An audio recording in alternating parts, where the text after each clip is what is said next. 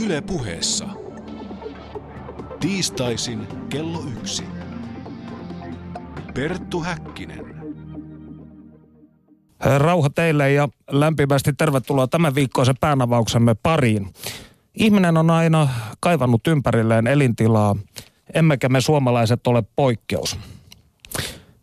Viime vuosisadan alkuvuosikymmeninä nousi kiiva saate uljaasta Suur-Suomesta, joka seisoisi läntisen sivistyksen panssarina barbaarista itää vasten.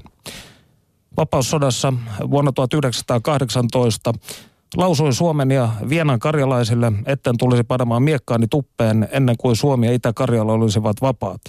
Karjala nousee, sen riveissä marssivat sen omat pataljoonat.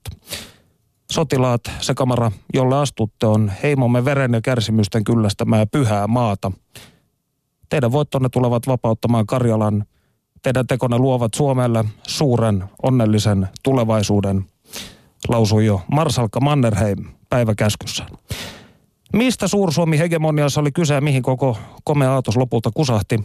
Siitä kanssani keskustelemassa Luvattu maa, Suur-Suomen unelma ja unohdus, teoksen toimittajat Sari Näre ja Jenni Kirves. Pro-Karelia yhdistyksen pääsihteeri Veikko Saksi piipahti puolestaan Panu Hietanevan juttusella. Lämpimästi tervetuloa lähetykseen, Sari ja Jenni. Kiitos. Kiitos. Ö, aivan alkuun, miten määrittelisitte Suur-Suomi-aatteen? Ähm, no osittainhan se oli unelma, tämmöinen haave ja erilainen fantasia, fantasma, mihin saatettiin projisoida ää, paitsi tiettyjä poliittisia pyrkimyksiä, myös tunnetiloja. Mutta sitten se oli myös kokeilu jatkosodassa, että su- suomalaiset pääsi niin kun tavallaan toteuttamaan semmoista miehityspolitiikkaa ylitettyään vanhat rajat, jossa ää, harjoitettiin esimerkiksi etnistä lajittelua, eli vähän Saksan malliin. Eli kysymyshän oli siitä, että ajateltiin kahdeksantoistasadan luvun nationalismissa hyvin yleisesti, että kansakunta on eräänlainen orgaaninen kokonaisuus, johon sitten kuuluu kuulua myös kaikki nämä tämän kansakunnan osaset, eli meidän tapauksessa ne oli nämä Itä-Karjalassa asuneet Suomen heimoiset ihmiset, jotka haluttiin sitten liittää osaksi Suomea. Ja alussahan tämä aate oli enemmänkin kulttuurillinen, kunnes sitten tuli sortovuodet, Venäjän vallankumous ja sisällissota ja Suomen itsenäistyminen, jolloin nähtiin myös mahdollisuutena liittää heidät poliittisesti samaan kansakuntaruumiiseen. Eli tässä oli tämä niin kuin, tavallaan tämmöinen nationalistinen juonne, joka oli niin kuin sen ajan historiaan tämä yleinen trendi. Tämä on erittäin mielenkiintoista. Tässä on tämmöisiä hyvin e, mielenkiintoisia sanapareja ja termejä teidän teoksessanne.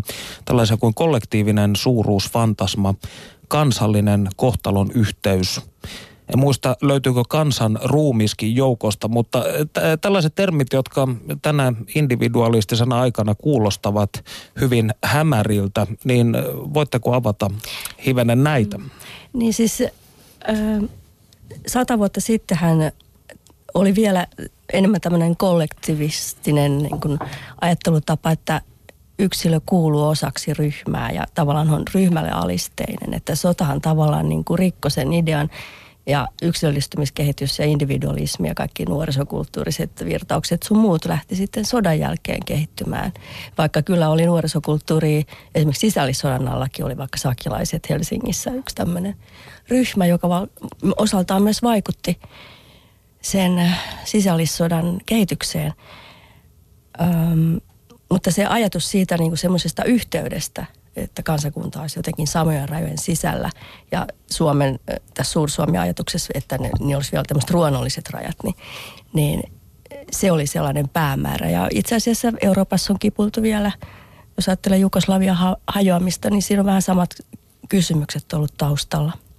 Siihen aikaan ajateltiin hyvin romanttisesti, että nämä Karjalan heimokansat niin olivat ikään kuin eksyneitä Väinöllä lapsia, jotka tulee saattaa siihen samaan yhteyteen meidän kanssa. Me meidän tehtävä on pelastaa heidät bolsevismilta.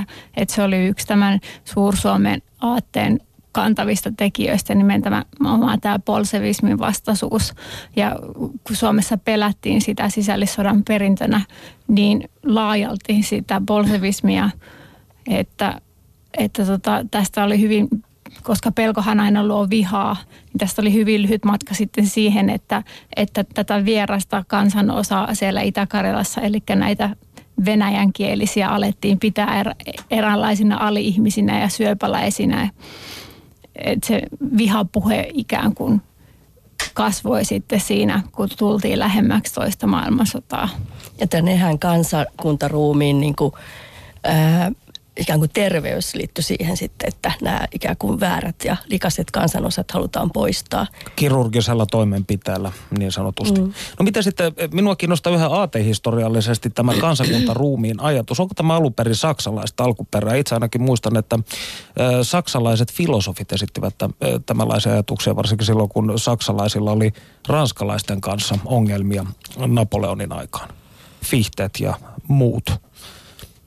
No tämä koko niin kuin rotuajattelu, niin kyllähän olihan se laajempikin. Niin kuin Ruotsissa esimerkiksi oli ihan sama ajattelutapa. Tai jos mietitään tuhatkahdeksansataalukua, niin sieltäkö tämä ikään kuin on Suomeen tullut? Siis tämä hei, heimoata vai onko tämä jollain tavalla ihan ollut omaa?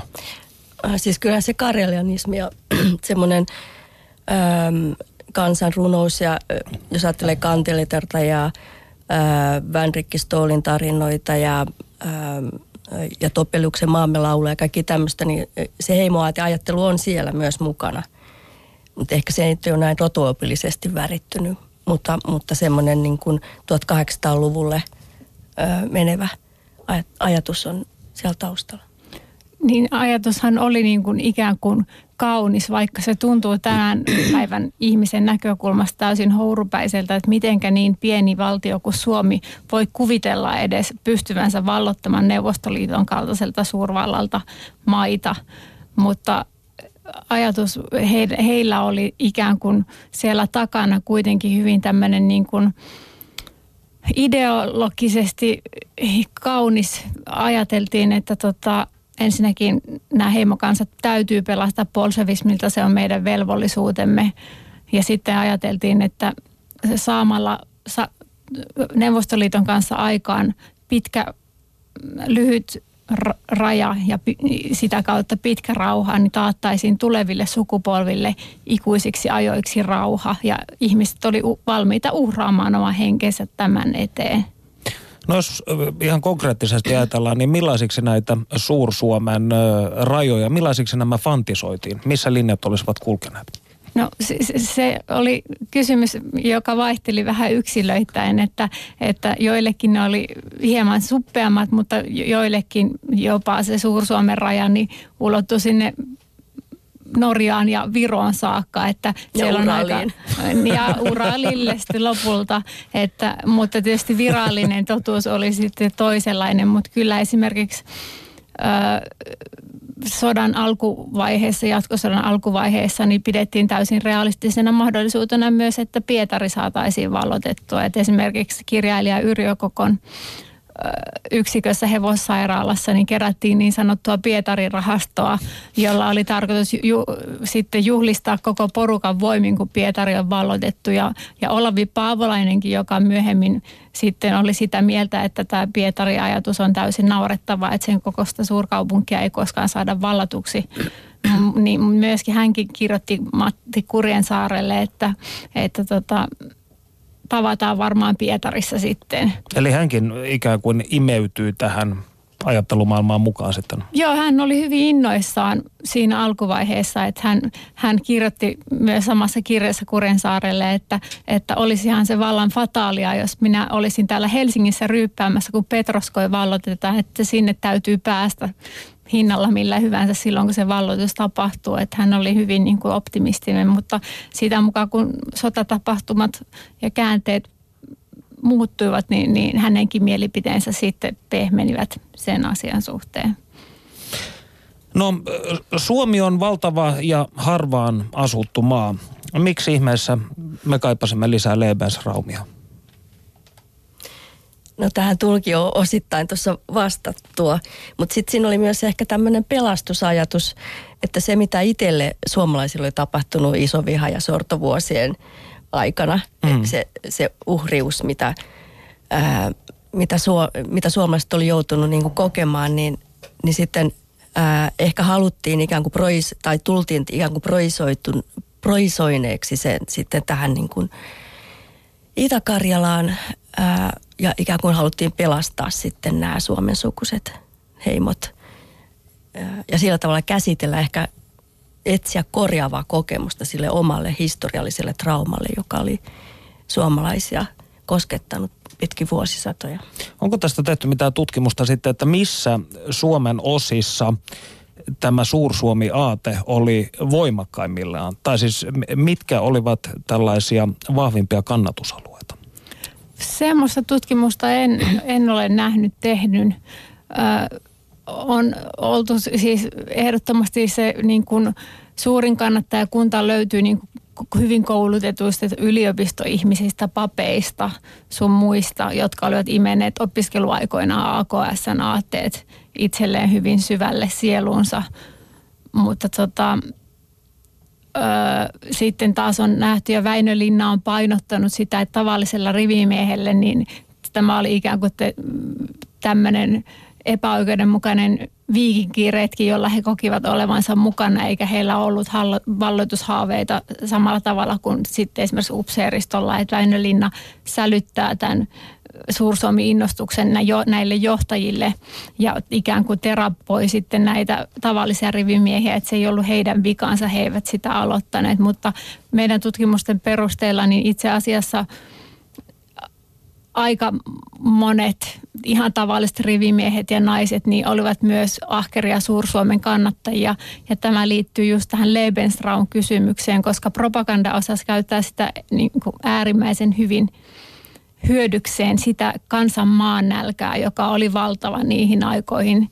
Eli luvattiin maata sieltä Itä-Karjalasta ihan kaikille väestön osille, siis sotaorvot ja sotalesket ja tietenkin karjalaiset, jotka oli menettäneet maansa, ja pientilallisille lisää ja tilattomille ja rintamamiehille rintamamiestontit. Ja tämä propaganda osoittautui aika tehokkaaksi, että sillä saatiin tavallisetkin ihmiset innostumaan tästä aatteesta. Mutta siis oikeistoradikaalistien piirissähän se oli niin kuin vahva pyrkimys, että A K S ehkä enemmän oli niin kuin kallellaan sinne Suur-Suomeen, että ehkä, ehkä niin kuin I K L, sille oli se johtotähti, oli tämä kommunistien vastaisuus ja se, siinä kylkiäisenä sitten tämä Suur-Suomi-aate.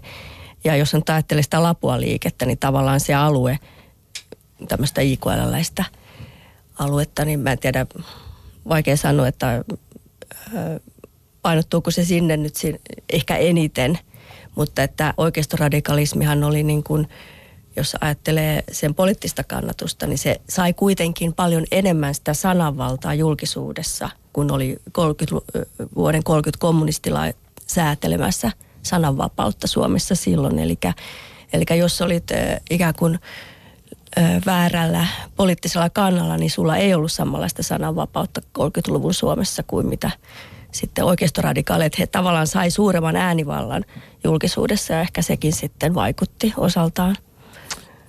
No mitä sitten tällaiset pu- puhtaat, puhut tästä, että tonttia olisi tarjolla ja muuta vastaavaa näin, mutta mitä sitten tällaiset Itä-Karjalan metsien hyödyntämiseen liittyvät taloudelliset intressit valtiotasolla, niin ö, olivatko nämä yksi tärkeä taustamotivaattori myös? Joo, kyllä varmasti, että, että esimerkiksi tämä Vapaussodan rintamamiesten liitto, myöhemmin välirauhan aikana rintamamiesliitto, niin he olivat laskeneet, että siellä olisi puolen miljardin markan edestä puutavaraa valmiina yhtenä esimerkkinä. Mutta että kyllä se vihreä kulta siellä niin kuin houkutteli. Niin nämä taloudelliset intressithän oli semmoisia, että niistä silloin sodan alussa kirjoitettiin ja puhuttiin, että minkälaiset valtavat aarteet siellä pidettiin Suomen sampolana tätä Itä-Karjalaa ja tehtiin tarkkoja laskelmia, että mitä kaikkea sen puuston, puuston hyödyntämisellä voitaisiin saada aikaan. Mutta tota, sitten kun sota siinä, tilanteet muuttui ja sensuuri joutui hieman hallitsemaan sitä keskustelua, niin sitten tämä taloudellisesta hyödystä puhuminen ja Itä-Karjalan luonnonrikkauksien kuvaaminen, niin se kiellettiin. Eli ikään kuin pyrittiin korostamaan muita arvoja tässä hankkeessa kuin näitä puhtaasti mm. taloudellisia. Ja se oli nimenomaan tämä tulevien sukupolvien ikuinen rauha, mm. mitä pyrittiin niin kuin tämmöistä uhrautumista heidän hyväkseen korostamaan ennemmin kuin sitä. Ja se kuulostaa retorisesti tietysti hirvittävän kivalta. Ja kyllähän sitten niin kuin valloiteltuilla alueilla on kautta aikojen ryöstetty sit sitä omaisuutta, mitä, mitä siellä on ollut, että et sotasaalina sieltä sitten on tuotu niin kuin repuissa.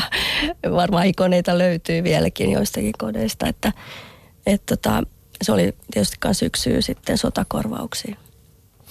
Hei, ja tässä vaiheessa ohjelmaa kuuntelemme, mitä Panu Hietaneva on meille leiponut. Osallistu lähetykseen Shoutboxissa. yle piste fi kautta puhe. Ja kiitokset Perttu Häkkinen, Sari Näre ja Jenni Kirves. Suur-Suomi-aate on hiipunut, eikä sen kannattaja enää tänä päivänä liiemmin ole, mutta ajatus Karjalan palauttamisesta elää edelleen. Tätä asiaa ajaa esimerkiksi Pro-Karelia ry, jonka pääsihteeri Veikko Saksi on nyt seurassani ja valmiina kertomaan järjestön toiminnasta sekä Karjalan palauttamisesta. Oikein hyvää päivää, Veikko Saksi. Joo, hyvää päivää ja kiitoksia kutsusta. Sinä olet Karjalan Kuvalehden päätoimittaja, blokkaat ahkerasti samasta aiheesta eli Karjalasta Uuden Suomen nettisivuilla ja sen lisäksi toimitat internettiin aiheesta myös videoita. Mikä on oma suhteesi Karjalaan? Miksi tämä asia on niin lähellä sydäntäsi? No ensinnäkin se, miksi se on sydäntä lähellä, niin se on siksi, että vääryys lopulta korjattaisiin. Nythän tässä on... Nykyisessä maailmanpolitiikassa lähdetään voimapolitiikasta, eli suuri on aina oikeassa, pieni on aina väärässä, heikko on aina väärässä, ja tämähän on aivan järjetön ajatus. Haluaisin tämän korjata. Mulla on oma, omat juuret ovat Karjalassa sikäli, että vanhempani ovat kumpikin Uudelta kirkolta kotoisin, ja ainakin isän sukua voidaan seitsemäntoistasataa-luvulle saakka sinne, sinne päivittää. Mä olen Olen selvästi sodan ylijäämätavaraa, syntynyt neljäkymmentäviisi ja vanhempani eivät olleet evakkoja, mutta tunnen ja tiedän sen tilanteen vaiheen oikein hyvin. Keskustellaan hetki Pro-Karelia ry:n toiminnasta ja taustoista. Kuinka se on saanut alkunsa? No itse asiassa se oli neljästoista päivä tammikuuta tuhatyhdeksänsataayhdeksänkymmentäyhdeksän, ja kun ei ole tarkkoja, niin siinä kaksituhattaviisitoista yhtäkkiä oivaisin, että hyvä ihme, tätä Karjalan kysymystähän on käsitelty aivan väärin, ei ole tajuttu koskaan, mitä se todella tarkoittaa, ja siitä lähti Pro-Karelia. Toimintanne ytimessä on niin kutsuttu Karjala-kysymys, joka on paljon muutakin kuin ajatus Karjalan palauttamisesta. Mitä kaikkea Pro-Karelia ry ajaa? No ensinnäkin tämä Karjalan kysymys, Karjalan palautus, tartonrauhan rajojen palauttaminen ja nämä ovat kaikki samoja asioita, ei niissä ole käytännössä eroa. Ja tänä päivänä me puhumme win-win palautuksesta, eli haluamme korostaa sitä, että kysymyksessä on molempien osapuolien voitto ja siinä samalla voittavat kolmannetkin osapuolet eli kansainväliset yhteisöt. Ja Karjala, Karjalalla tarkoitetaan tässä tapauksessa ja sen palautuksella aina koko pakkoluovutettua aluetta. Eli Neuvostoliitto pakkoluovutti Suomelta vuonna tuhatyhdeksänsataaneljäkymmentäneljä Moskovan välirauhansopimuksella ja sinetöisen Pariisin rauhansopimuksella tuhatyhdeksänsataaneljäkymmentäseitsemän noin neljäkymmentäviisituhatta neliökilometriä, josta tärkeimmät osat tulivat Suomesta Petsamo, Salla ja Kuusamo itäosat, Laitokan-Karjala, Karjalan kannas ja neljä Suomenlahden Ulappasaarta. Ja nämä ovat nyt kolmetoista pilkku kolme prosenttia Suomen nykyistä pinta-alasta. Kuinka te käytännössä pyritte edistämään tätä Karjalan palauttamista? Niin kuin kaikki muukin homma, niin se on tiedottamista. Jos katsotaan vuonna kaksituhatta tai hiukan sitä ennen, niin ehkä viisikymmentä prosenttia suomalaista kannatti tai uskosi kannattaa Karjalan palautusta. Ja jotenkin pelättiin, että se on joku tämmöinen revanssistinen juttu, että ei uskalleta puhua. Neuvostoaikana ei asiasta voitu puhua lainkaan. Mutta kun Pro-Karelia sitten aloitti toimintansa niin hyvin äkkiä nimenomaan tiedottamisella. Meillä oli usealle tuhannelle ihmiselle kohdistuva tiedottaminen, kuten tänäkin päivänä. Meillä on kahdeksankieliset nettisivut. Meillä on videoita, kymmeniä videoita, jotka kertovat eri kielillä palautuksesta. Ja sitten meillä on artikkeleita, satoja, saattaa olla tuhannen, kaksi tuhatta. Eli tiedottaminen on se avainkysymys ja sen takia tämä Karjalan Kuvalehtikin, jota edelsi Kar- Karelia Klubi-lehti, parikymmentä numeroa, niin on perustettu. Miksi Karjala pitäisi ylipäänsä palauttaa? Aiemmin viittasit siihen, että tässä on kysymys siitä, että oikeus toteutuisi, mutta olisiko tässä myös tärkeä taloudellinen näkökulma Suomelle? Aina kaikessa on taloudellinen näkökulma mukana kaikissa poliittisissa päätöksissä, ja tämä Karjalan palautus on tyypillisesti poliittinen asia. Mutta kyllä se luottamuksen palauttaminen on kaikkein tärkein asia. Ja jos joku, niin Venäjä tarvitsee tänä päivänä luottamusta. Mihin Venäjä tarvitsee sitten tätä luottamusta? Venäjä on pinta-alaltaan maailman suurin valtio, eli seitsemäntoista miljoonaa neliökilometriä, mutta siihen se suuruus päättyykin. Sen talous on pienempi kuin Ranskan talous, Italian kokoa suurin piirtein.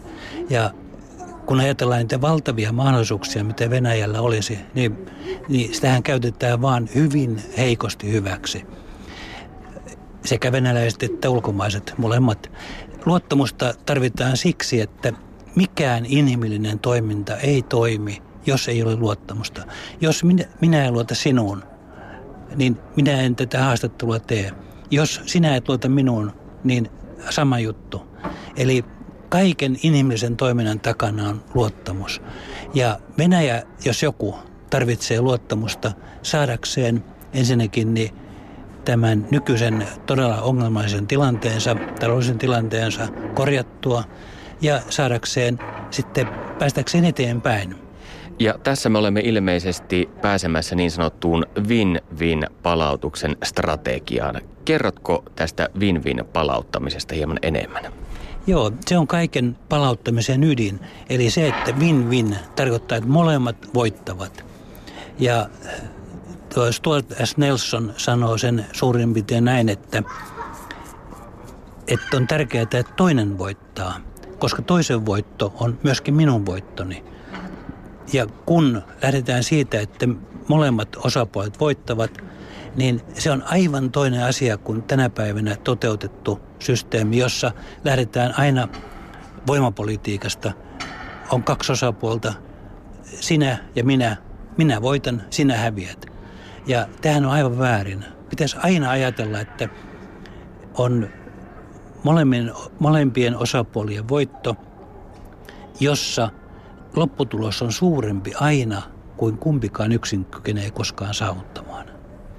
Ja tämä win-win-tilanne, jossa molemmat hyötyisivät, syntyisi siis siitä, että Suomi saisi takaisin maa-alueita ja Venäjä saisi luottamuksen, joka parantaisi sekä sen taloudellista että poliittista tilannetta. Tätä asiaa pitää katsoa kauempaa, eli katsoa, että jokaisella kansakunnalla, jokaisella ihmisellä on meemit. Ja meemi on pitkäaikainen muisti. Ja kun kansakunnan muistiin jää voimakas, voimakas suuri väärin, väärä kohtelu, niin se ei lähde pois sieltä ennen kuin se korjataan aidosti. Ja tässä on koko win-win-toiminnan ydin siinä, että luottamus voi syntyä vain aitojen toimien kautta, tekojen kautta, ei koskaan poliittisella puheella, ei, pyro, ei, ei propagandalla, ei millään muulla kuin totuuden kertomisella. Ja tämä palautus tarkoittaa sitä, että russofobia, joka kansainvälisen tutkimuksen mukaan vaivaa kuusikymmentäkaksi prosenttia suomalaisista, niin se alkaa kadota, kun Venäjä aidosti ja vapaaehtoisesti palauttaa Karjalan. Eli Tämä, tämä win-win-toiminta, luottamuksen palauttaminen, aito yhteistyö, se, ne tuovat molemmille osapuolille parhaat tulokset. Eli voiko kärjistäen siis ajatella, että suomalaiset ikään kuin antaisivat anteeksi menneet, jos Karjala palautettaisiin? Sinänsä asiat voitaisiin antaa anteeksi, sehän helpottaa anteeksi antajaa, mutta ei se sitä rikosta poista. Mutta palauttamalla Karjala, niin eräällä lailla asia selkeytyy ja Venäjä saa niin suuren poliittisen voiton siitä, että sehän noteerataan ympäri maailmaa. Tosin siitä seuraa myöskin dominoefekti, eli silloin kurilit ja Mansuria ja Viron, Apkre, tai Viron Setomaa ja Latvian Apkreena ja niin edelleen, ne todennäköisesti myöskin palautuvat. Tämmöisiä kysymyksiä on Venäjällä pelkästään kuusikymmentä. Mutta jos ei lähdetä korjaamaan asioita, niin tämä voimapolitiikka jatkuu ja se on väärä politiikka. Kiitoksia Pro-Karelia ry:n Veikko Saksi. Nyt puheenvuoro takaisin studioon ja Perttu Häkkiselle, mutta me jatkamme myöhemmin tässä ohjelmassa keskustelua Karjalan palauttamisesta. Kuka ikinä sanoikaan, että idealismi on kadonnut tästä maailmasta, niin hän oli väärässä. Ainakin mitä tästä Veikko Saksin puheesta käsitin. Kiitos siis Panu Hietaneva, studiossa Perttu Häkkinen ja Luvattu maa Suur-Suomen unelma ja unohdus -teoksen toimittajat Sari Näre ja Jenni Kirves. Jos Suur-Suomi fantasiat kiinnostavat, niin laittakaa kysymyksiä, kommentteja huutolaatikkoon osoitteessa www piste yle piste fi kautta puhe. Miltä tämä Pro-Karelia-yhdistyksen retoriikka teille kuulosti? No onhan tuo aika ovela ajatus, että tässä maailmanpoliittisessa tilanteessa, niin kuin ikään kuin, että jos Venäjä, Venäjä lähtisi niin kuin palauttamaan Karjalaa, niin ikään kuin, että sillä se maine puhdistuisi. Mutta mitä tapahtuisi Ukrainalle sitten? No henkilökohtaisesti tietysti kannatan, kun sukuni on Karjalasta, niin mikäpä siinä, jos se onnistuisi näin rauhantietä, niin, niin ei muuta kuin antaa palaa vaan. Kansantaloudellisestihan tätä, tästä on paljon puhuttu siitä, että suurempaa rahareikää luultavasti enää öö, voi hakea. Ja täällä todetaankin huutolaatikossa, tämä herättää onkin verran tunteita, mikä ei tietystikään täysin yllätä, öö, niin todetaan muun muassa, kuka ihan tosissaan haluaa Karjalaa takaisin, eiköhän tuo juna mennyt jo, maiden rajoja piirretään jatkuvasti uusiksi. Toisaalta taas tällä todetaan, turha naureskella ja ihmetellä sen aikaisten ihmisten ajatusmaailmaa. Jos olisimme eläneet silloin, niin minäkin olisin halunnut, että Suomen sukuiset kansat yhdistettäisiin. No, Sari Näre, sinä olet kirjoittanut teoksen aiheesta taistelukenttänä Suomen nuorison sielu. Kuinka tätä itseuhrausmentaliteettia ja Suur-Suomi-kiimaa nostatettiin maamme nuorisossa? No esimerkiksi nuorisotyön kautta suojeluskuntatyössä.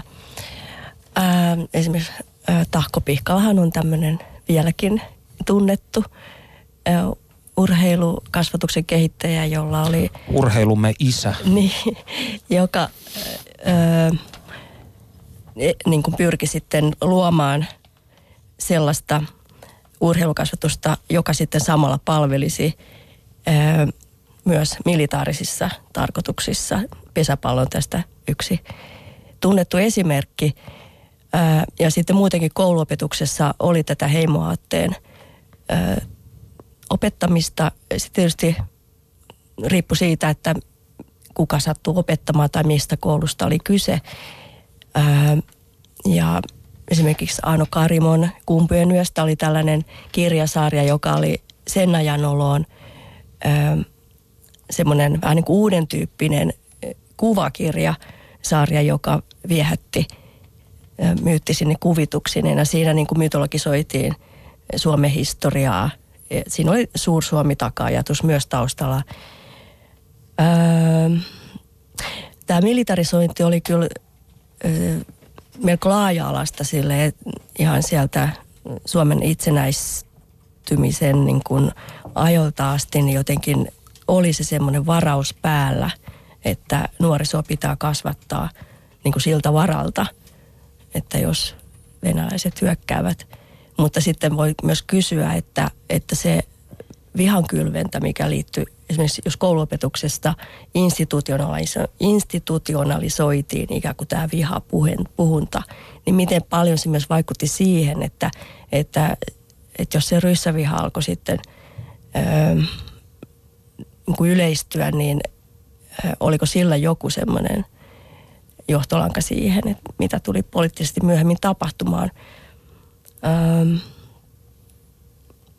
Kuinka näkyvä osa esimerkiksi sotilaspoikatoiminta oli tätä?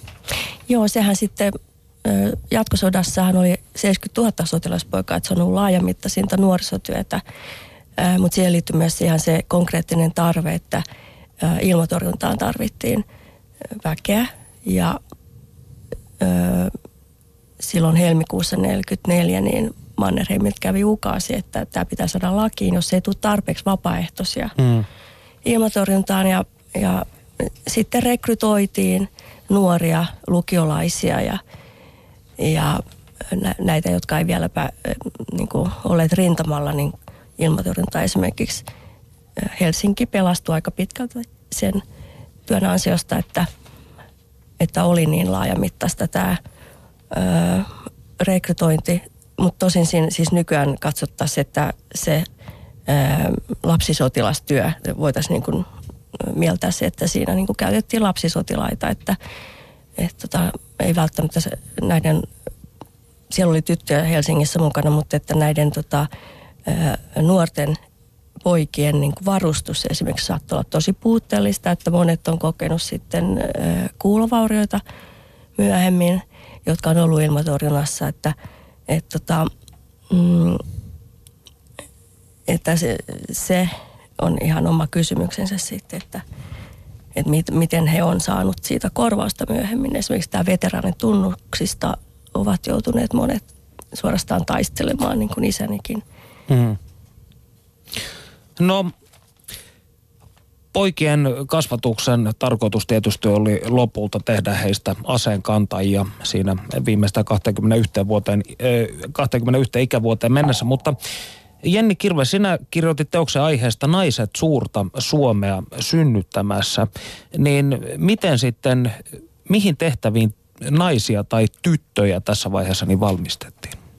No naisten tehtävähän oli nimenomaan konkreettisesti synnyttää sitä suurta Suomea, eli ensisijaisesti heidän tärkein velvollisuus oli tehdä mahdollisimman paljon lapsia, oli tämä kuusilapsisen perheen ihanne, johon jokaisen suomalaisen olisi tullut pyrkiä, mutta ylipäänsä naisten tehtävä oli pitää yllä miesten taistelutahtoa, eli he eivät kirjeissään saaneet valittaa, että kuinka raskasta täällä kotirintamalla, vaan heidän piti niin kuin antaa ymmärtää, että täällä kyllä pärjätään, että sotilaat ja miehet siellä vaan ihan rauhassa, että täällä on kaikki hyvin, vaikka niin ei olisi ollutkaan, mutta sensuuri esimerkiksi puuttui tämmöisiin, jos jos huomattiin, että kirjoitetaan liian negatiivisen sävyyn, koska pelättiin, että, että miehet sitten esimerkiksi lähtevät karkureiksi, jos he huolestuvat perheestään.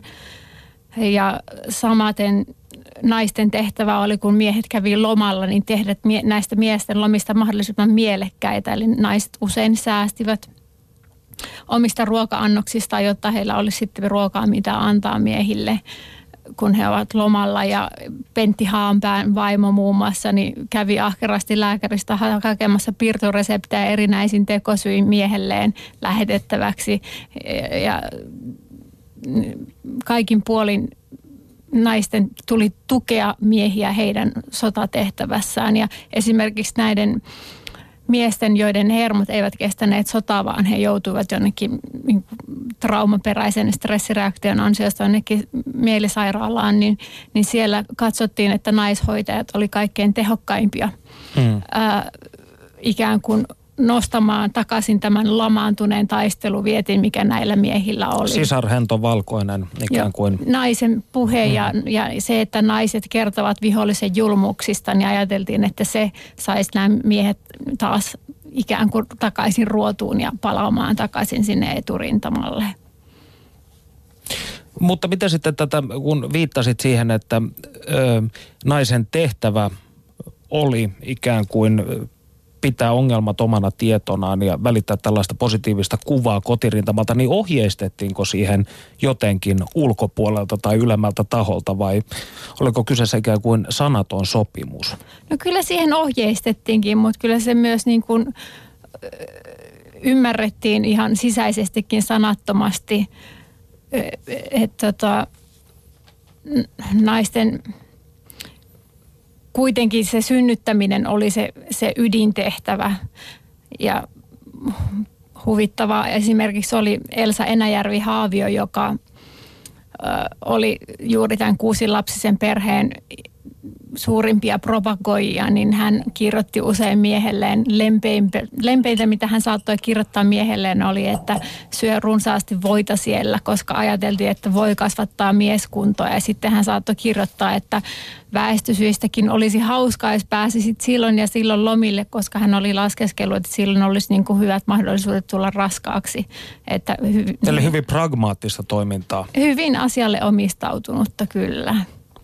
No mitä sitten, kun luin tästä tekstistäsi näitä sitaatteja, joissa kuvaat naisten kirjeitä kotirintamalta, niin osa, osa näistä ö, oli pragmaattisesti suuntautuneita ja osa oli aivan siis kiusaannuttavan naiveja tällaisia, voisiko sanoa, mitä väliä vaikka koko sukupolvi tuhoutuu, kunhan Suur-Suomi nousee.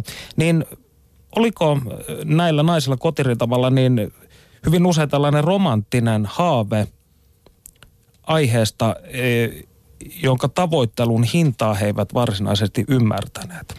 No kyllä miehet kokivat sillä tavalla, että naiset kotirintamalla eivät voi ymmärtää, että mitä heidän eturintamakokemuksensa ovat. Ja sen takia he usein valitsivat sitten vaikenemisen tien. Muun muassa Vilho Kankare, joka on kirjoittanut omaa elämänkerrallisen romanin Nuoren miehen jatkosota, niin hän puhuu siitä, että kuinka kotirintamalla on parempi olla hiljaa tai sitten vaan puhua puuta heinää naisille, koska he eivät ymmärrä. He olivat, ja Pentti Haanpään mukaan, he olivat tavallaan huvittavia siinä omassa uskossaan. He, naisille, kun se rintamatodellisuus ei näyttäytynyt samalla tavalla kuin miehille, niin heillä se usko siihen Suur-Suomeen kesti pidempään kuin miehillä. Koska he olivat enemmän taas sitten sen propagandan varassa, eivätkä omien silminnäkijä havaintojensa varassa niin kuin miehet siellä rintamalla. Mutta naisillahan oli myös siis se, se, sillä tavalla merkittävä rooli, että, että Käpykaartilaisen vaimon osahan oli kammottavaa, että mm. he, he eivät saaneet sitä miehen sotakuukausipalkkaa ja he saivat sitten tietenkin niiden naisten halveksunnan, joiden miehet olivat siellä sodassa. Niin luonnollisesti naiset myös niin kuin näistäkin syistä halusivat pitää miehensä siellä sodassa. Ja se heidän sotakuukausipalkkansa suuruus oli myös riippuvainen siitä, että miss, missä hierarkisessa asemassa mies oli siellä Tietäänkö? rintamalla, mm.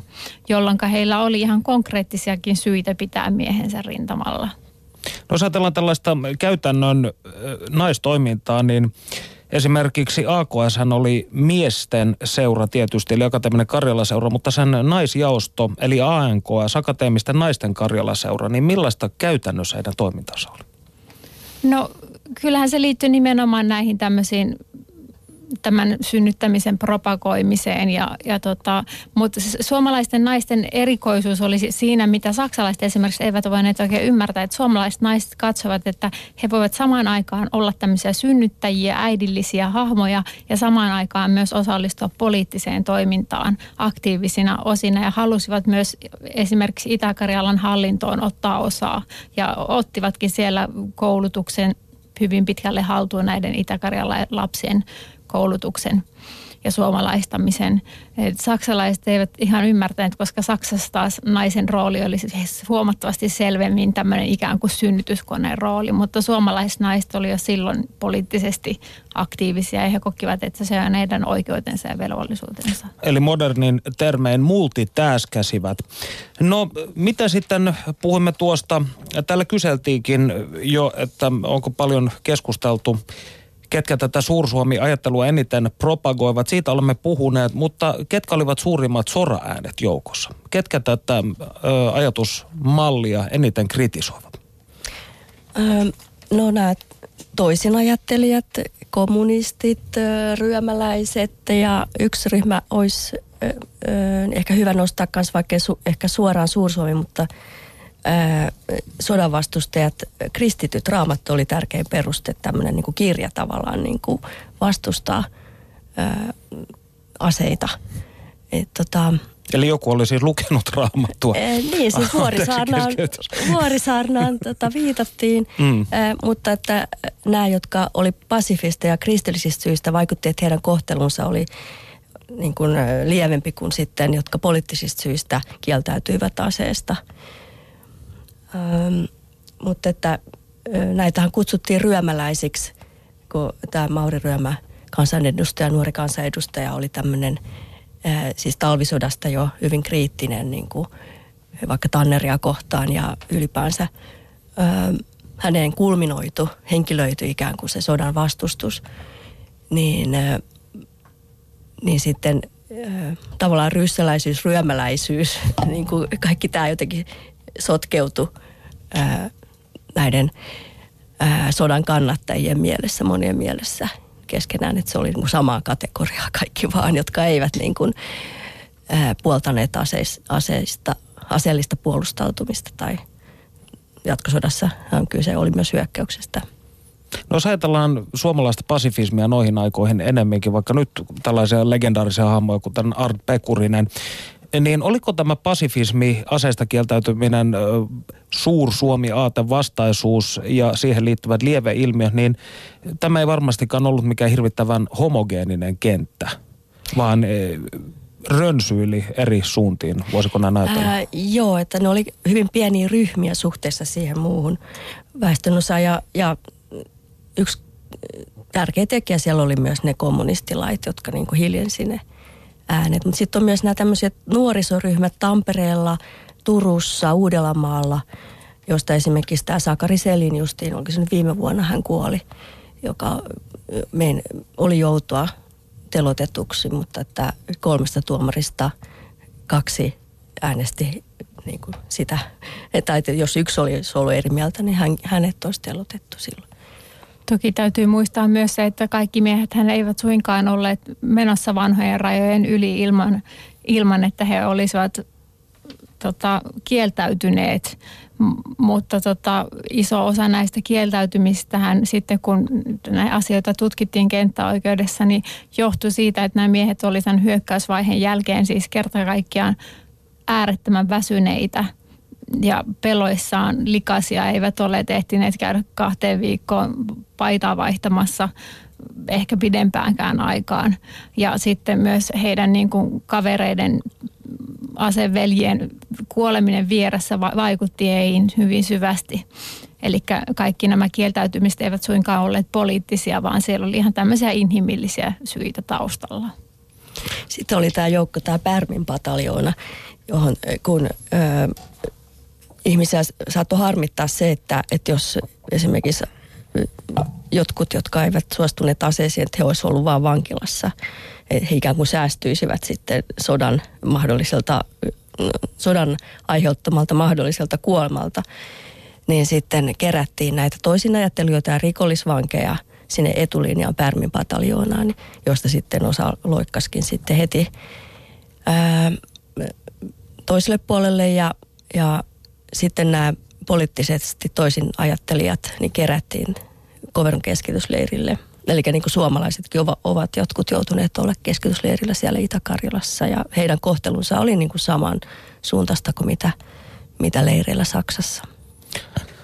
Eli ei hyvältä kuulosta. No tässä vaiheessa ohjelmaa palatkaamme jälleen Panu Hietanevan ja Pro-Karelia-yhdistyksen pääsihteeri Veikko Saksin turinointiin. Ole hyvä, Panu.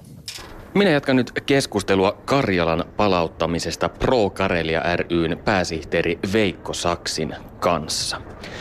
Kuinka tämä Karjalan palauttaminen sitten käytännössä tapahtuisi? Tätä asiaa voitaisiin katsoa parista kolmesta näkökulmasta. Ensimmäinen on se, että Suomen valtiojohto perusteellisesti tutkisi asiaa ensimmäisen kerran koko historian aikana, perehtyisi win-win-ajatteluun, ei ole koskaan siihen perehtynyt, ei Venäjäkään ole. Ja Suomen valtiohallinto tekisi ehdotuksen. Toinen mahdollisuus on momentum. Eli syntyisi tilanne, jossa suuretkin asiat tapahtuvat äkkiä. Muistetaan silloin yhdeksänkymmentäyksi kun Neuvostoliitto romahti, niin silloin syntyi momentum. Ja palautuksen osalta momentum syntyi venäläisten poliitikkojen toimesta. He odottivat, että presidentti Koivisto ja Suomi olisi silloin toimineet. Eivät toimineet millään lailla. Ja tämä oli momentumin pois heittämistä. Ja nyt uusi momentum on tulossa aivan selvästi. Sille ei voida yhtään mitään.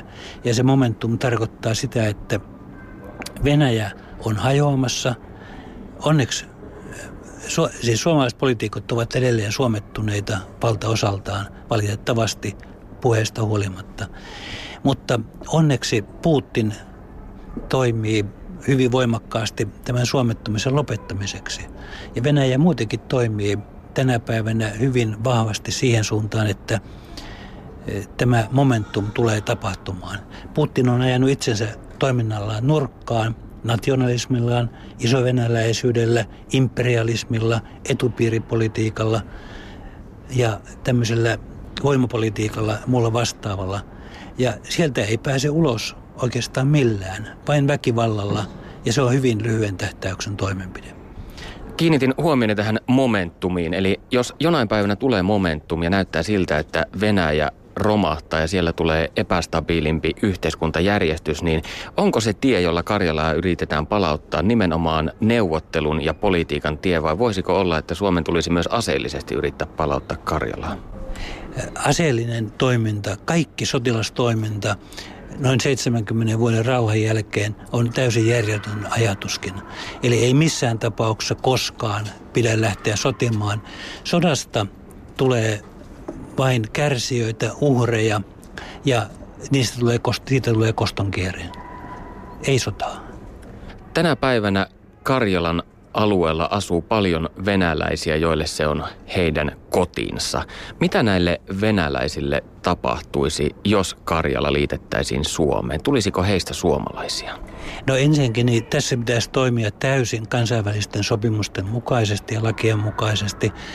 Kaikkein selvimmät ovat niin sanotut Pinheiron periaatteet, jotka vuonna kaksituhattaviisi Y K:n alajärjestö Sveitsissä laski liikkeelle. Ja Pinheiron periaatteessa sanotaan ihan selvästi, että tämän tyyppisessä tilanteessa niin suomalaiset ovat primaarisia, ensisijaisia edunsaajia ja venäläiset toissijaisia. Venäläisille pitää antaa täysi oikeus valita, että he saavat jäädä Suomeen, jäädä Karjalaan. He asuvat jo kolmatta sukupolvea, osa neljättä sukupolvea paikalla. He eivät ole syyllisiä siihen, että he ovat siellä. Stalin aikana sekä houkutteli että pakotti ihmisiä menemään paikan päälle. Venäläisiä on nyt kolmesataatuhatta suurin piirtein, plus noin seitsemänkymmentätuhatta tuossa Terijoki Uusikirkko alueella. Ne ovat Pietarin nukkumalähiötä nykyään. Niin jos katsotaan, että tämä kolmesataatuhatta on pyörästi se luku, mikä tänä päivänä siellä on, niin siitähän Venäjähän vetää ilman muuta armeijansa pois, turvallisuusjoukkonsa, rajavartijansa, kaikki muut korkeimmat virkamiehensä. Et on arvioitu, että sinne jää noin kaksisataatuhatta ihmistä. Ja ne ovat etupäässä vanhenemaa varttu, varttuneen ikäistä venäläistä naisväestöä. Miehet ovat ryypäneet itsensä hengeltä. Nuoret ovat muuttaneet Petroskoihin, Pietariin paremman elämän toivossa. Mutta ennen kaikkea se, että näille venäläisille, jotka jäävät, niin heille pitää antaa täysi mahdollisuus toimia. Eihän kansalaisuutta saa nytkään niin, että tuosta vaan se tulisi kuin manulle illanen. Että kansalaisuus vaatii tietyt toimenpiteet, mutta asumisoikeus kyllä toki on, ja vapaa muutto-oikeus ja muu vastaava, että ei, ei sitä pidä kieltää. Entäpä sitten kustannukset? Karjalan palauttamisesta syntyisi tosiaan jonkinmoiset kustannukset, kun Suomen pitäisi sinne rakentaa esimerkiksi infrastruktuuria. Olisiko tämä taloudellisesti järkevä satsaus? Nyt ensinnäkin niin tässä on täysin väärä käsite, kun puhutaan kustannuksista. Ei koskaan pitäisi puhua kustannuksista, vaan investoinneista. Ero kustannuksen ja investoinnin välillä on valtava. Kustannus on kertaluontoinen tapahtuma, aivan kun niin kun sanotaan, että yhdeksänkymmentäluvulla Koivisto lasketutti Karjalan palautusta, jossa hän sitten otti vaan kustannukset huomioon. Myös tuottopuoli pitää ottaa huomioon. Tämä on erittäin edullinen Suomelle. Voidaan lähteä siitä, että syntyy kaksi talousveturia, toinen Karjalan kannakselle, Pietarin läheisyyteen, teollisuus- ja kauppakeskittymä, toisen, toinen Petsamoon, kun jäämeri on aukeamassa. Ja jos luonto jatkaa nykyistä toimintaansa, niin jäämeri aukeaa hyvin lähivuosina. Ja silloin Suomella ei ole, eikä E U:lla ole minkäänlaista yhteyttä tänä päivänä jäämerelle. Tämä olisi ehdottoman välttämätöntä, että se tulisi oma yhteys. Ja sen jälkeen osuus tietysti Barentsinmeren rikkauksista ja liiketoiminta voisi silloin kulkea myöskin poikittain tuolla Venäjän kaivosten ja Lapin kaivosten välillä. Et tässä on, tässä on valtava määrä taloudellista positiivista mahdollisuutta, jota ei tänä päivänä käytetä hyväksi. Mistä se sitten johtuu, ettei tästä Karjala-kysymyksestä tänään päivänä poliittisella kentällä keskustella? Se ei ole mainstream, valtavirta. Ja tämä on ihan selvä. Silloin noin vuonna kaksituhatta kannatus oli viidestä kymmeneen prosentin välissä, eli erittäin matalalla. Vuonna kaksituhattaseitsemän kannatus oli virallisen mittauksen mukaan kolmekymmentäkahdeksan prosenttia. Eli se on tasaisesti noussut ja eräät professorit sanovat, että nyt tänä päivänä kysymys ei enää ole mistään vähemmistöstä, vaan erittäin merkittävästä kansanosasta, koska vastustajia on vähemmän kuin, kuin puolustajia. Eli me arvioimme, että no, reilu, kolmekymmentä prosenttia, anteeksi, reilu neljäkymmentä prosenttia ihmisistä, suomalaisista kannattaa. Ja se merkitsee yli kahta miljoonaa ihmistä. Entä sitten Venäjä? Kuinka se on suhtautunut teidän toimintaanne ja ajatukseen Karjalan palauttamisesta? No ehkä ei kauhean positiivisesti. Muistetaan vuonna kaksituhattaviisi, jolloin ilmestyi tämä Karjalan palautuskirja. Niin silloinhan Lauro, Katanando, Markelov ja Der Jaapin hyökkäsivät voimakkaasti. Mutta siinä sattui niin, että presidentti Halonen oli edellisenä päivänä Pariisissa sanonut, että Suomi kävi erillissotaa, saavutti torjuntavoittoja ja oli syytön sotiin. Ja nyt nämä, tämä kytkettiin Karjalan palautukseen. Se oli meille tietysti oikein positiivinen asia. Kiitos vaan siitäkin. Tässä meidän ohjelmassamme on keskusteltu niin kutsutusta Suur-Suomi-aatteesta. Mikä on sinun näkökulmasi tähän asiaan? Ei mulla ole minkäänlaista näkökulmaa. Ensinnäkin niin semmoista, mikä ei koskaan ole Suomen ollut, ei voi koskaan palauttaa. Eikä Suomi ole semmoinen valtio, joka lähtisi val- valloittamaan jotain, lähtisi voimapolitiikkaa käyttämään. Nyt me valloitamme jotain muuta, mikä ei meille kuulu. Ja sen takia niin tämä Suur-Suomi-ajatus on täysin vieras minulle. Milloin Venäjä palauttaa win-win periaatteella Karjalan Suomelle? Se, se on hyvin vaikea sanoa. Mä en mielellään aikatauluja aseta. Kun seuraava momentum tulee, kysytään, onko Suomen valtiohallinto proaktiivinen, onko se aktiivinen lainkaan, vai onko se uppotukki, joka kuten yhdeksänkymmentäluvulla Suomi jäi täysin Venäjän alle tässä kysymyksessä. Nyt Suomi voi olla proaktiivinen, toimia itse. Ja erityisesti kun ajatellaan, että tulee momentum, niin silloin se ei ole paras mahdollinen tilaisuus tai tilanne käyttää Venäjän heikkoutta hyväksi. Mutta kun se splittaantuu ehkä noin kahteentoista eri osaan, niin silloin nämä osat tarvitsevat yhteistyötä ja ne tarvitsee paljon enemmän yhteistyötä kuin nyt Venäjä ymmärtää tänä päivänä tarvitsevansakaan. Joten tässä on suuret mahdollisuudet. Ja lämmin kiitos Panu Hietanevalle, joka tässä haastatteli Pro-Karelia yhdistyksen pääsihteeri Veikko Saksia. Studiossa Perttu Häkkinen ja Luvattu maa Suur-Suomen unelma ja unohdus teoksen toimittajat Sari Näre ja Jenni Kirves. Mihin Suur-Suomi-aate lopulta kilpistyi? No, vaikka se oli myös punaisten hanke, varsinkin kaksikymmentäluvulla, niin täytyy muistaa, että ö, aika pitkälle se oli saksalaismielisen eliitin hanke.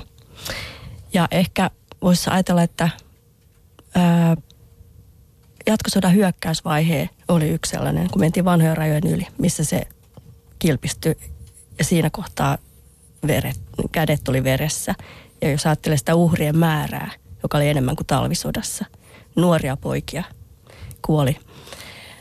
Ää, ja sitten mikä se toteutus oli, niin jos me ollaan tänään seitsemänkymmentä vuotta Auschwitzin vapautuksesta, eli vainojen uhrien muistopäivänä, on hyvä muistaa, että, että sitten kun oli, oltiin päästy sinne vanhojen rajojen toiselle puolelle, niin, niin venäläisiä pantiin sitten siirtoleirille jotain kaksikymmentäviisituhatta ainakin. Eli tässä kohtaa tämä on semmoinen asia, mistä on niin kuin aktiivisesti vaiettu. Niin siis alun perinhän siinä ideana, minkä takia Suomi edes uskalsi tähän uhkarohkeaan temppuun ryhtyä, niin oli se uskomaton usko siihen, että Saksa voittaa, Saksa on niin vahva, että Saksan rinnalla, tai itse asiassa ajateltiin, että me emme edes taistele Saksan rinnalla, vaan Saksa tekee kaiken likaisen työn edessä ja me tulemme perässä ja poimimme vaan hedelmät. Että tämä oli se usko ja uskottiin, että sota tulee kestämään vaan muutaman viikon, koska Saksan armeija on niin vahva ja lyömätön. Ja siinä vaiheessa, kun Saksan armeija sitten sinne Stalingradin aikoihin niin alkaa vaikuttaakin heikolta, niin sitten alkaa nämä Suur-Suomi-suomut putoamaan monien silmiltä ja, ja siitä, aate siitä pikkuhiljaa lähtee kuolemaan pois. No, älkäämme sortuko turhaan ana- anakronismiin, mutta jos ajattelemme tällaista retoriikkaa, mitä Suur-Suomi kautena ö, viljeltiin, niin näkyykö sellaista nykyajan poliittisessa puheessa? No, vuoden tuhatyhdeksänsataakaksikymmentäviisi A K S:n heimojuhlassa Martti Haaviohan puhui tämmöisestä ilmiöstä kuin kosmopoliittisuuden imelästä opista ja kaksikielisyyden suvaitsuvuusopista, joka luo uhkan Suomen kansan tulevaisuudelle. Ja tämähän kuulostaa varsin tutulta, jos ajatellaan niin kuin nykypäivää ja, ja nyky niin sanottua vihapuhetta muukalaisuutta vastaan. Ja ylipäänsä kaikenlainen suvaitsevaisuus nähdään jonkinlaisena kukkahattutätimäisyytenä hyvin helposti, varsinkin tuolla internetin vihapalstoilla. Ja sitten se, että meillä on ministeri, joka sanoo eduskunnan lehterillä, että hän ottaa aina varmistimen pois pistoolistaan, kun kuulee sanan parlamentarismi, niin tämähän on niin kuin suoraan puhetta kolmekymmentäluvulta. Eli tämä monikulttuurisuus, vastaisuus, niin se, jos ajattelee vaikka Viipuria, mikä oli hyvin monikulttuurinen kaupunki, niin, tota, niin tavallaan ne samat kysymykset on meidän ajassa. Ja, ja sitten yksi puoli on tämä suomettuminen, joka on tavallaan yksi vastaus tähän, mitä Suur-Suomen jälkeen tapahtui. Lämmin kiitos vierailusta.